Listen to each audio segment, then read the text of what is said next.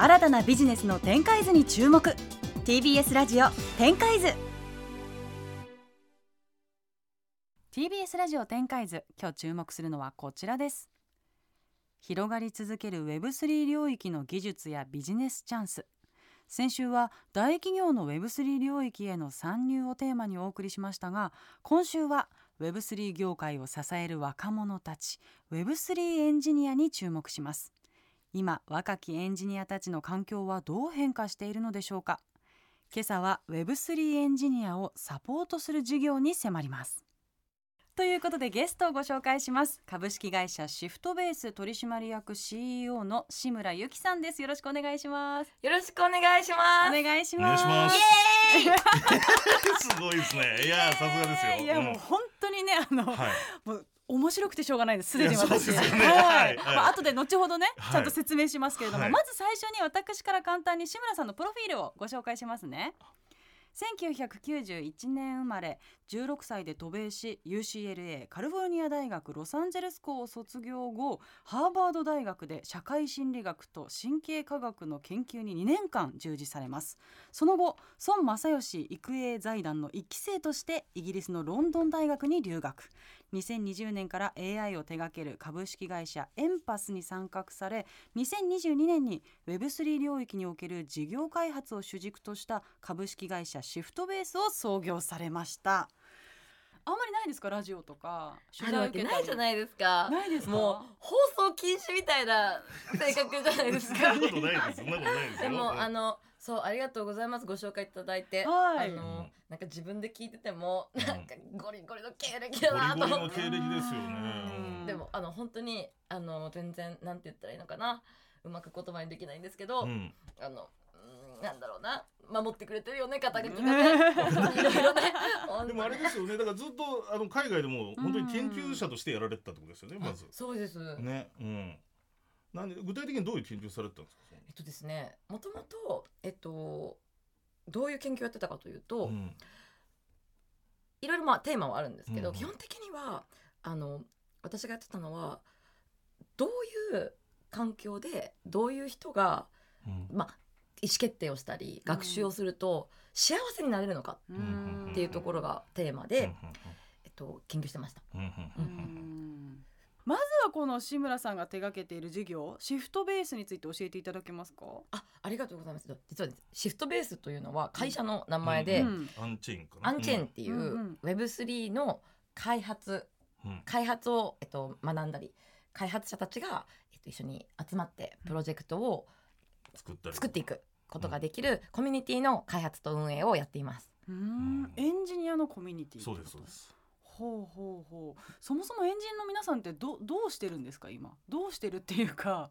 あのーやっぱりちゃんとした実は Web3 に関してはその例えば一部始まってますけど大学で講義があるとか、うん専門学校があるっていう状況じゃないんですよね。うん。であのただ教育の仕組みはまあ海外とかウェブ上にもいろいろ上がってるんですけど、うんこれまではやっぱりどっかの会社で Web3 の会社に入って学ぶかそれかもう独学でやるしかなかった、うんうんところであのアンチェーンさんはなのでアンチェーンっていうコミュニティを作って今1200人ぐらいもう入ってるみたいなんですけどそこであの Web3 初心者でも入れば中で教材を無料で提供されてるんですよ。でそれを見ながら自分でやることで学べるし実際に一緒に学んでる仲間ともうん。教え合ったりとかすることができるような仕組みを彼女がまあ今作ってちょうど1年ぐらいになってるっていうかへえ何人ぐらい今現在？会員は？えっとですねコミュニティ自体は Discord という、うん。あの Slack みたいなチャットツールとちょっと似てるんですけど、 Discord 上で運営されててそこで、あのディスカッションだったり、うん。イベントだったり教え合いみたいなことが起きてるんですけど、うん学習コンテンツ自体は今年から完全に無料でオープンソースまあもともとオープンソースだったんですけどそれをもう表に打ち出して誰でも見て誰でもあの MVP ミニマルバリアブルプロダクトっていうんですけど、こうスタートアップとかで何か01でものを作ろうと思った時に、うん。その最小機能が搭載されたプロダクト。例えば仮説検証をするために必要な機能が搭載されたプロダクトっていうところまでを一人で01で作ることができるため、うん。できる教材うん。を大体今25個ぐらいうん。公開していて、うんそれらの中に例えばイーサリアムうん。ソラーナ、うん。アバランチニアポリゴンアスターネットワークいろいろあるんですけどブロックチェーンがあるんですけど、はい。そういう種類ごとに学べるようにはいそうです。なってるへえそれ無料で開放してるんですか？そうそうですそうです。どどうやって収益を上げてるんですか？いい質問ですね。ありがとうございます。まさか池上さん以外から言われる。とは Very interesting でもあの今 UNCHAIN 自体は収益を上げていないです。うん。で基本的にこの、えっと、Web3 っていうものうんをこう、まあ、今おのおのいろんな起業家の方とうん。か業界の方が捉えていると思うんですけども、あの私たちが本質的に最初課題だなと思ったのはやっぱりすごく新しい変革、ジョイさんも言ってるけどね変革の、その、えっと、基盤になるんだと思っててうん。例えば今の会社っていうものをまあ DAO がリプレイスする可能性があるんじゃないかはいとか、うん今の貨幣みたいなものを仮想通貨がリプレイスする可能性があるんじゃないか、うん。こういうそのシフトですよね。うん。シフトベースだけに。うん。あすみません、はい。それで、はい。えっとシフトシフト続けてください。シフトなんはいですけど、このシフトが起きるっていう時にはい。あのえっとまあいろんな方まあとと特にその知識人の方だったり投資家の方っていうのはそこにこう投資をしてインベストして何か世の中をアップデートしていこうとする。うん。このムーブメント自体は本当にもう世界各地で見受けられているがうん。うん。投資家の方、まあ、起業家の方ってこうどんどんどんどんねこう逆三角形に人数が減っていってうん。最後やっぱエンジニアの方がうん。圧倒的に少ない。うん。せっかくこのサトシ仲本さんから始まり、うん。ビタリックさんとかがこうこうどんどん継承して展開してきたこの思想とかっていうものがこう結局アイディアで終わってしまう。っていうのがすごくもったいなって、うん。ないなっていうふうに感じていて、やっうんぱりこの根底の課題を解決するためにエンジニアの方にもっと増えてほしいし、うんエンジニアの方たちが結局この今のムーブメントの肝になるのであれば彼らが一番この価値の流動性のそのなんかももう享受できるうん。場所にしたい、うんうん価値っていうのは情報だったり、うん。金銭的支援であったり、うん。その人ですよねできるよとか、うん。やってみたいことだったら応援するよって言ってくれる人たち、こういう人とのつながり価値へのアクセスができる場所を作っていきたいと思ったので今アンチェーンはマネタイズしてないです。そうなんですね。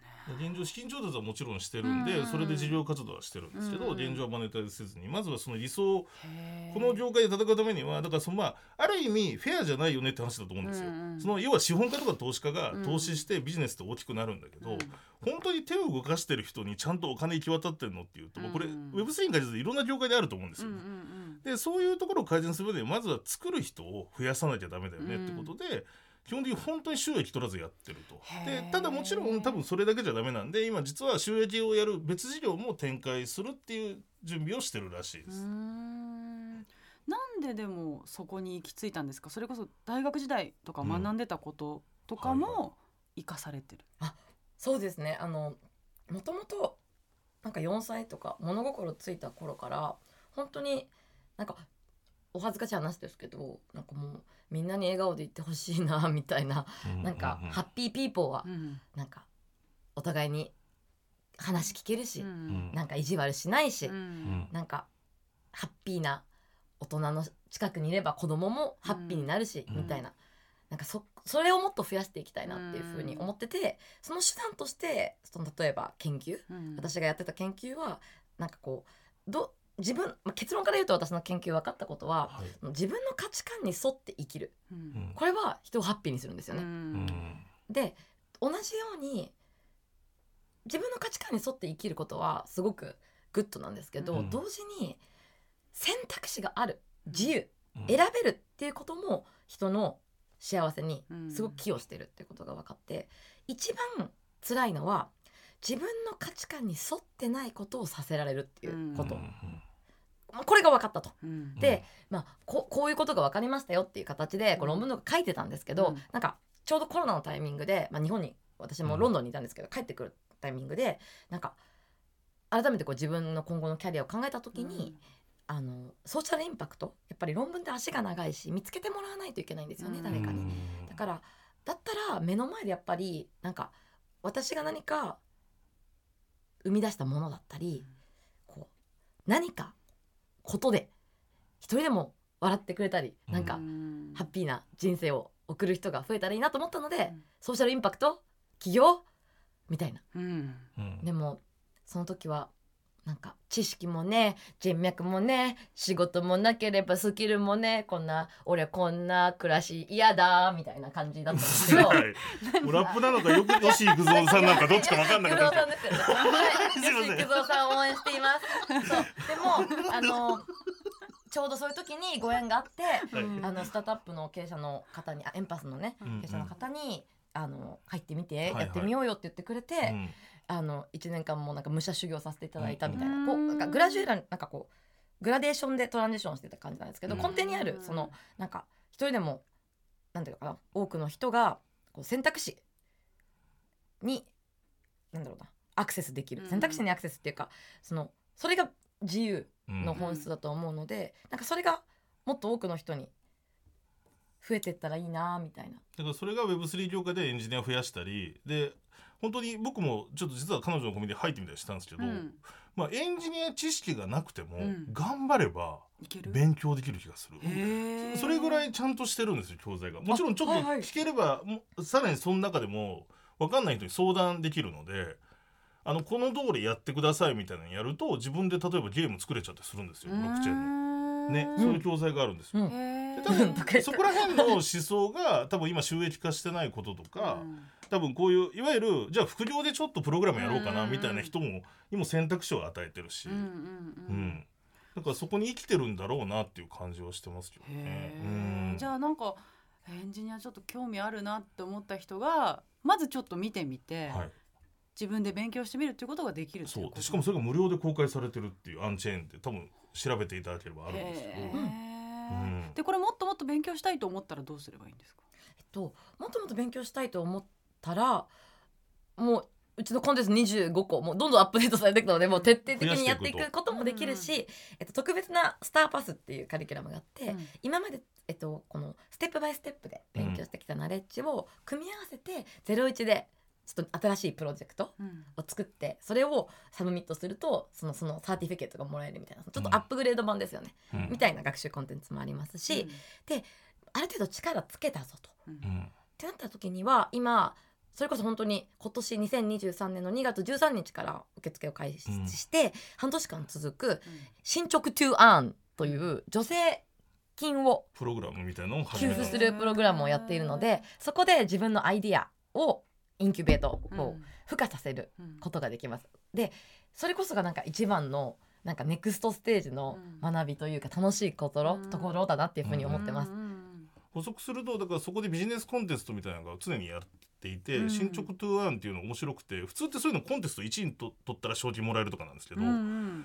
なんかですね企画書立つだけで1万円相当もらえたりとかするようなプログラムにしてるんですよ。へー。面で白い。その後の例えば要件定義書を書いたら5万円、うんで最大最後までいけば200万円もらえるっていうプログラムもちょうど3月からあ2月3月でも始めて6ヶ月始めていて、えー、となのでまずあのなんか中の人見てると多いのが今までエンジニアだったけどブロックチェーン分かんなかったねっていう人がもうそこで20個ぐらい課題やるとだいぶできるようになって、うん。そしたら自分で会社やってみようかって言ってそういうところに応募し彼らのやってるその進捗ターンに応募してそれを資金調達に使ってはあ。創業資金にするっていうのもありですし、うんうん実際あのあともう一個の出口としてはシフトベースにそういうエンジニアが今いるよってアンチェーンにいるよっていうのが分かってきてるのでそこで仕事を発注されるってことも増えてきてるんですよ。うんうん。シフトベースも誰か作ってくんないかなみたいな。うんうん。なので、まあ、学んだ後は多分その実践できる場にもなってる、うん。このアンチェーンっていうのが今現状かと思います。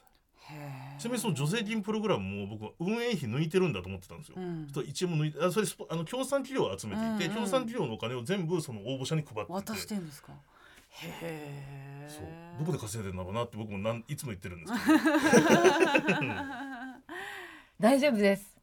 大丈夫みたいです。大丈夫です。大丈夫。大丈夫。です。ちなみにその進捗 to earn っていうのもあれなんですね。書くとその漢字の進捗に進捗に。これしかなかっ to がその2にはい。earn がこうなんですね、そう英語の稼ぐですね。